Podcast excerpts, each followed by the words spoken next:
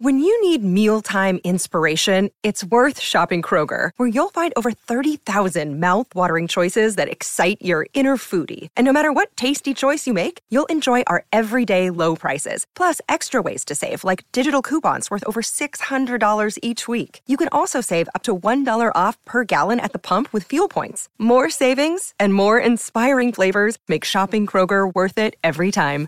Kroger, fresh for everyone. Fuel restrictions apply.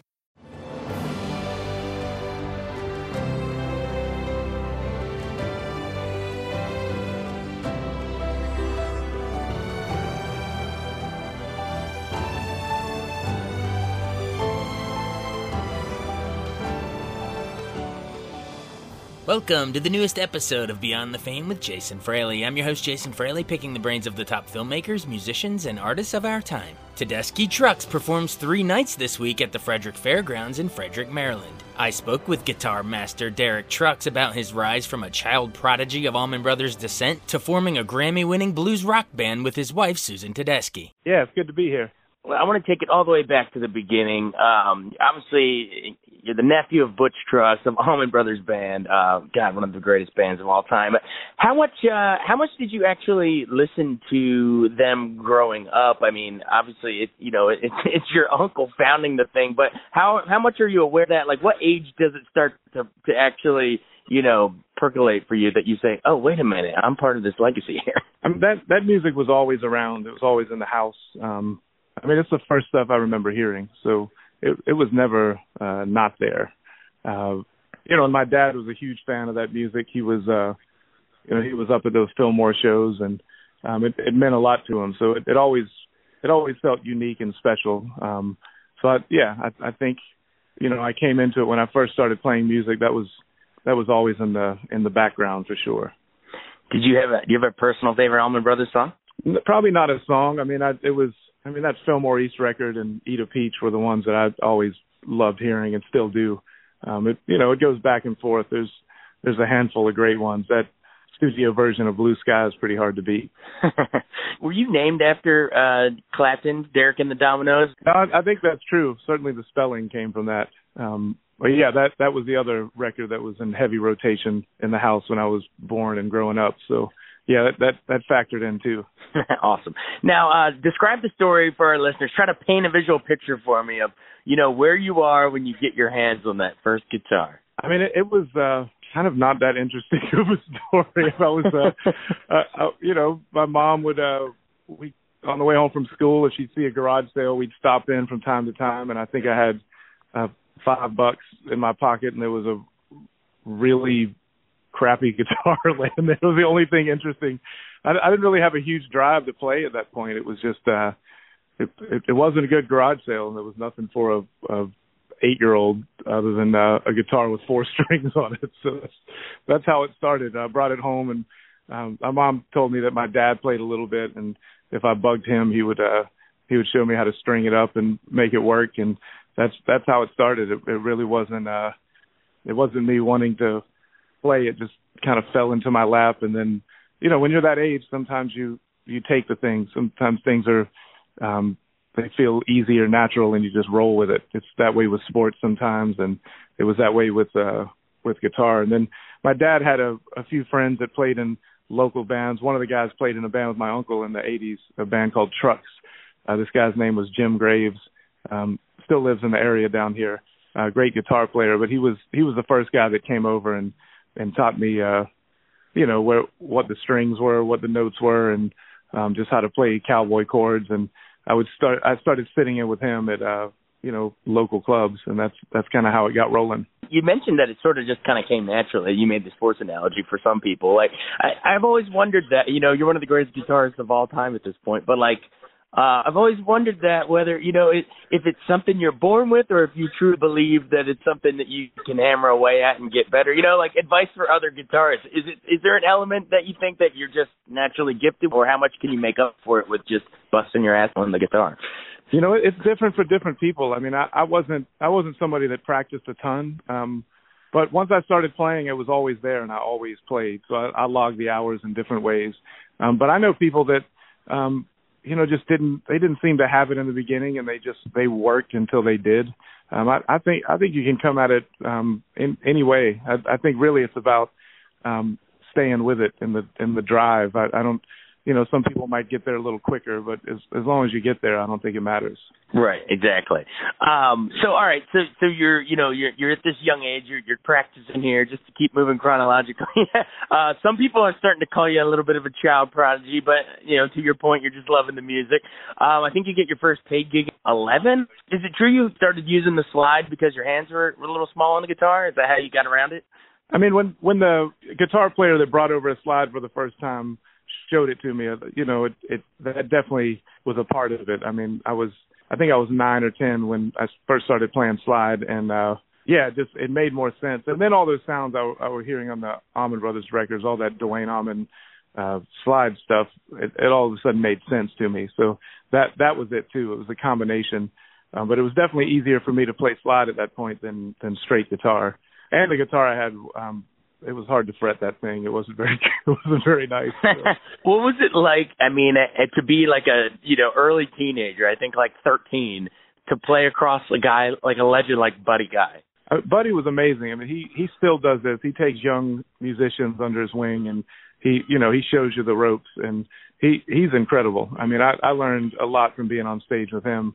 He he would bring a band down to a whisper, and um, the way he would deal with it the dynamics of of the music was incredible. And um you know and he he taught you the the history of it while you were doing it while you were playing with him. So uh yeah th- that's uh th- those are lessons that you you're really fortunate to get. And there's really no no other way to get it other than being on stage with with people that have been there yeah, and then the lessons continue because I, in your early 20s you'd already played with like Bob Dylan or Joe Walsh. I mean, you you're playing with the greatest musicians of all time in in your sort of your early, you know, adolescent formative years, but memories or anything you you picked up from touring with those guys. Yeah, I mean, anytime you're on on stage with somebody like that, I mean, a lot of these people they wrote the book in, you know, different styles. Um you know, BB was that way, certainly getting on stage with the Allman Brothers and uh Dylan, all, all of them. I mean, th- those are those are moments while they're happening. You're you're fully soaking it in, and you realize that uh, you, you better pay attention. There's uh, there's lessons here,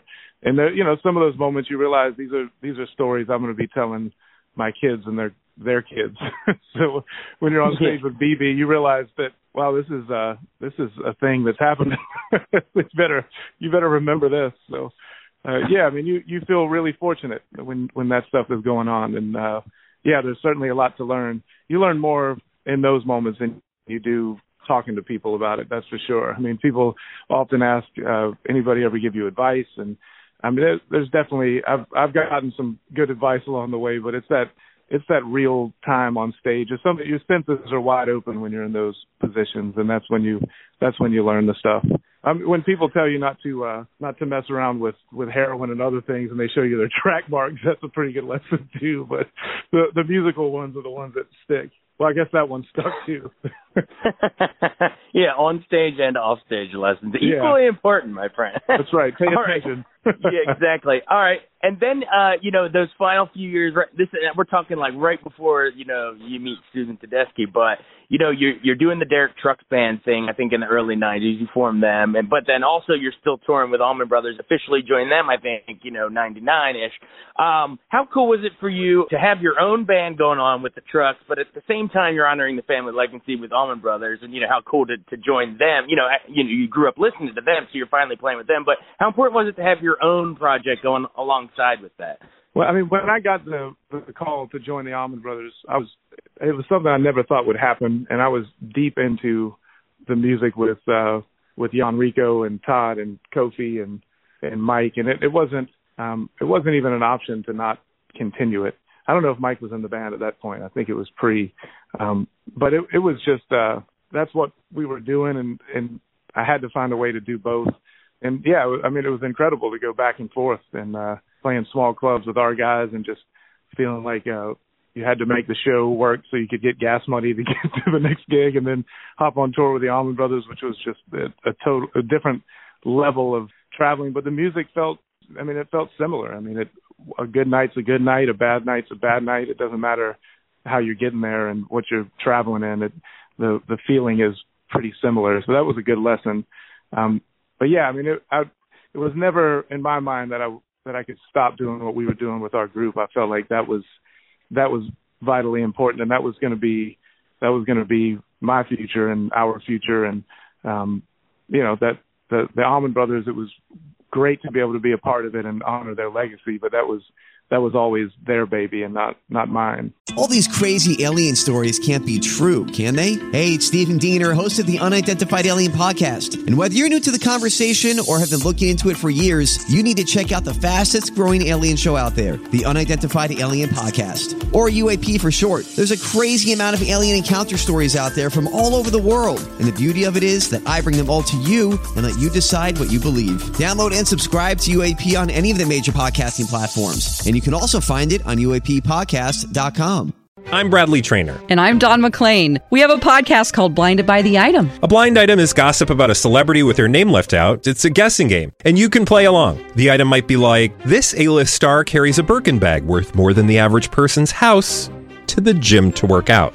Pretty sure that's J Lo. And P.S. The person behind all of this is Kris Jenner LLC. We drop a new episode every weekday, so the fun never ends. Blinded by the item. Listen wherever you get podcasts, and watch us on the Blinded by the Item YouTube channel.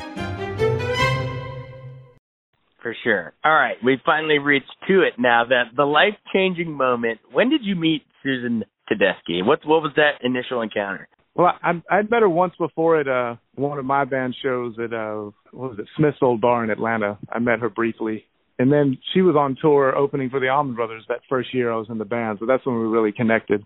Um, you know, out on the road for months at a time, and um, you know, seeing her do a thing, and um, you don't meet many people that uh have that going on, and you know, not not many women know who Howlin' Wolf is and Wayne Shorter, so that helps.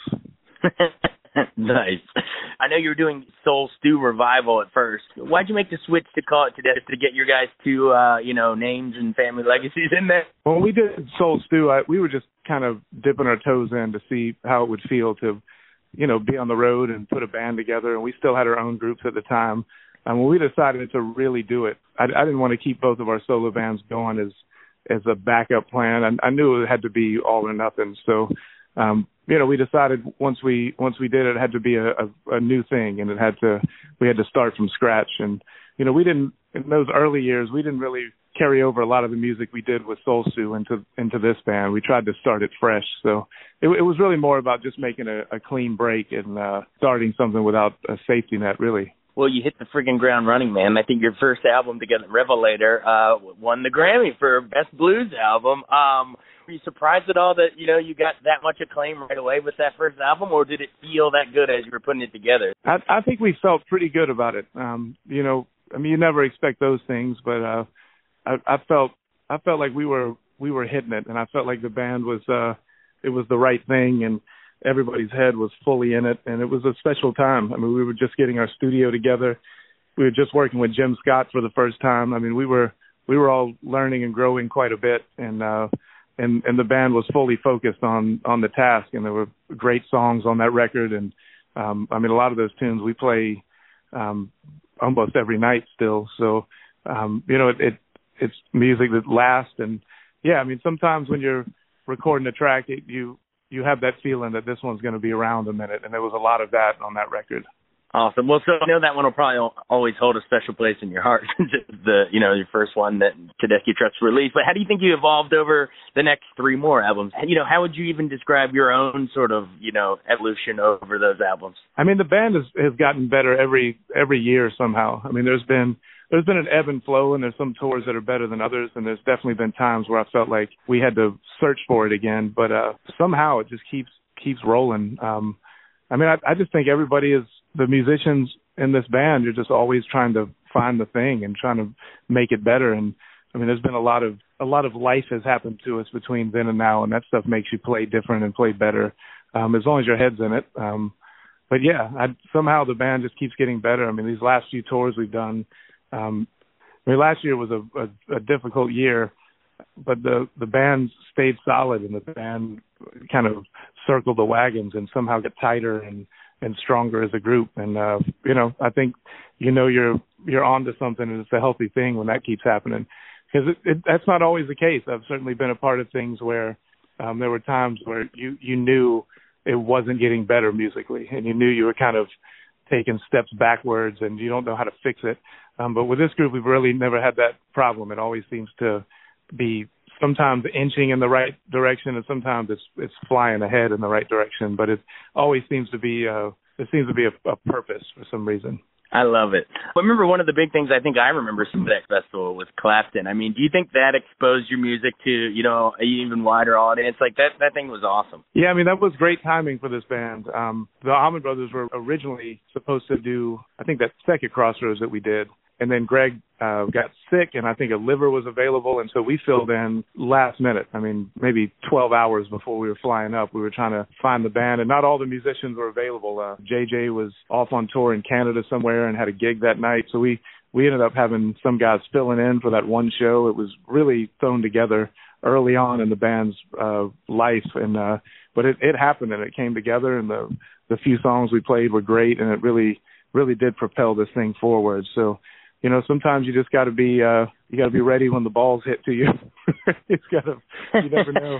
exactly. And how cool was it, man? To I mean, we're at DC station, so I got to ask, how cool was the White House? Uh I guess that was in 2012. Yeah, I mean that it's it's wow, it seems like a lifetime ago. Um there was actually real music in that place for a while. it was pretty incredible. I was on stage with uh Buddy Guy and BB King and there was uh you know the president and first lady and people in the room that actually understood what that meant and cared about it. And it was uh i mean they were honoring bb king in the east room of the white house. And you know there were a lot of powerful people in the room but you knew who uh you knew who the man of the hour was. It was uh it was a guy from mississippi. It was it was a that was an incredible day. Um and you know just the the way that place felt. It was uh maybe someday we'll get back to that. It'll it'd be nice to have music in there again.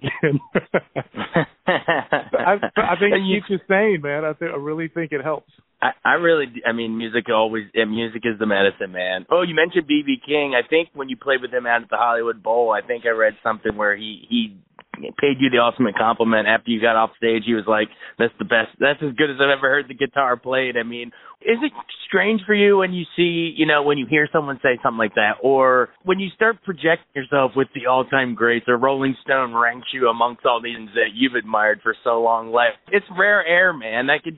Can you even see yourself in an all-time, you know, view like that? I mean, that's got to be a little humbling. I mean, you you don't you don't think about it often. I mean, the the Rolling Stone thing, you don't really know what to make of that. Um, when now when BB pays you a compliment, um, that that feels different. I mean, that that feels like, uh, I mean, it's your hero, and it it feels like real validation. And um, it, if anything, it just makes you feel like, all right, we're on the right track. That you can you can do what you're doing confidently and and not overthink it all the time. So but yeah, those things actually give you it does give you a little bit of uh, a, a little bit of juice going forward, and you know you you think about those or you feel that you feel it differently. Um, you also look over your shoulder to see if he's talking to somebody else. it, it doesn't fully register. Did he mean me? yeah, but I mean he's he's just one of the sweetest humans of all time, you know, and uh, you know he he's like like Buddy Guy and like some of the people we've been lucky to play with. They they want that music carried on, and they want they want people that that believe it and feel it and and mean it to keep doing it. So uh you know that that's when they say those things or do those things, they have a purpose. Um I mean, BB was always that way with Susan too. He would always have her on stage, and when she would sing, he would just light up. And those are, you know, that it gives you confidence to keep doing what you're doing, and and uh, you don't really care what other people think if uh, if if BB likes it, or if Little Milton likes it, or John Lee Hooker. You're like, those are those are my people. that's the, that's that's, that's the only ranking I care about. totally. So. All right, cool. Well, you've been more than generous with your time. Thanks so much. Just sort of closing final question. You know, what can we expect to hear? You know, the the beauty of this group is that everyone's always trying to to dig deep into the catalog and find tunes we haven't played in a while, or even songs of ours that we you know have haven't broken out yet, or um, so it's it's always different. I mean, we keep track of the set list that we played last year and um, the last time we're in a room, and you you really try to make sure you don't repeat yourself too much. Um, you never want to sacrifice the show getting there, so you you don't you don't just go obscure just to do it. But there's there's enough good music in everyone's catalogs at this point where we can dig pretty deep and and change it up. And it it keeps it it keeps it fresh for everybody on stage. It keeps us on our toes.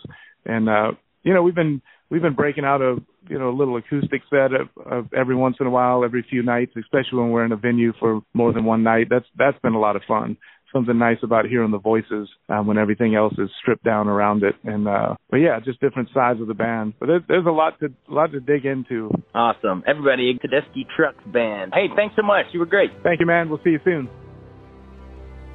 Thanks so much for joining us on Beyond the Fame with Jason Fraley. Remember to hit the subscribe button and give us a five star rating if you like what you hear. We'll see you next time.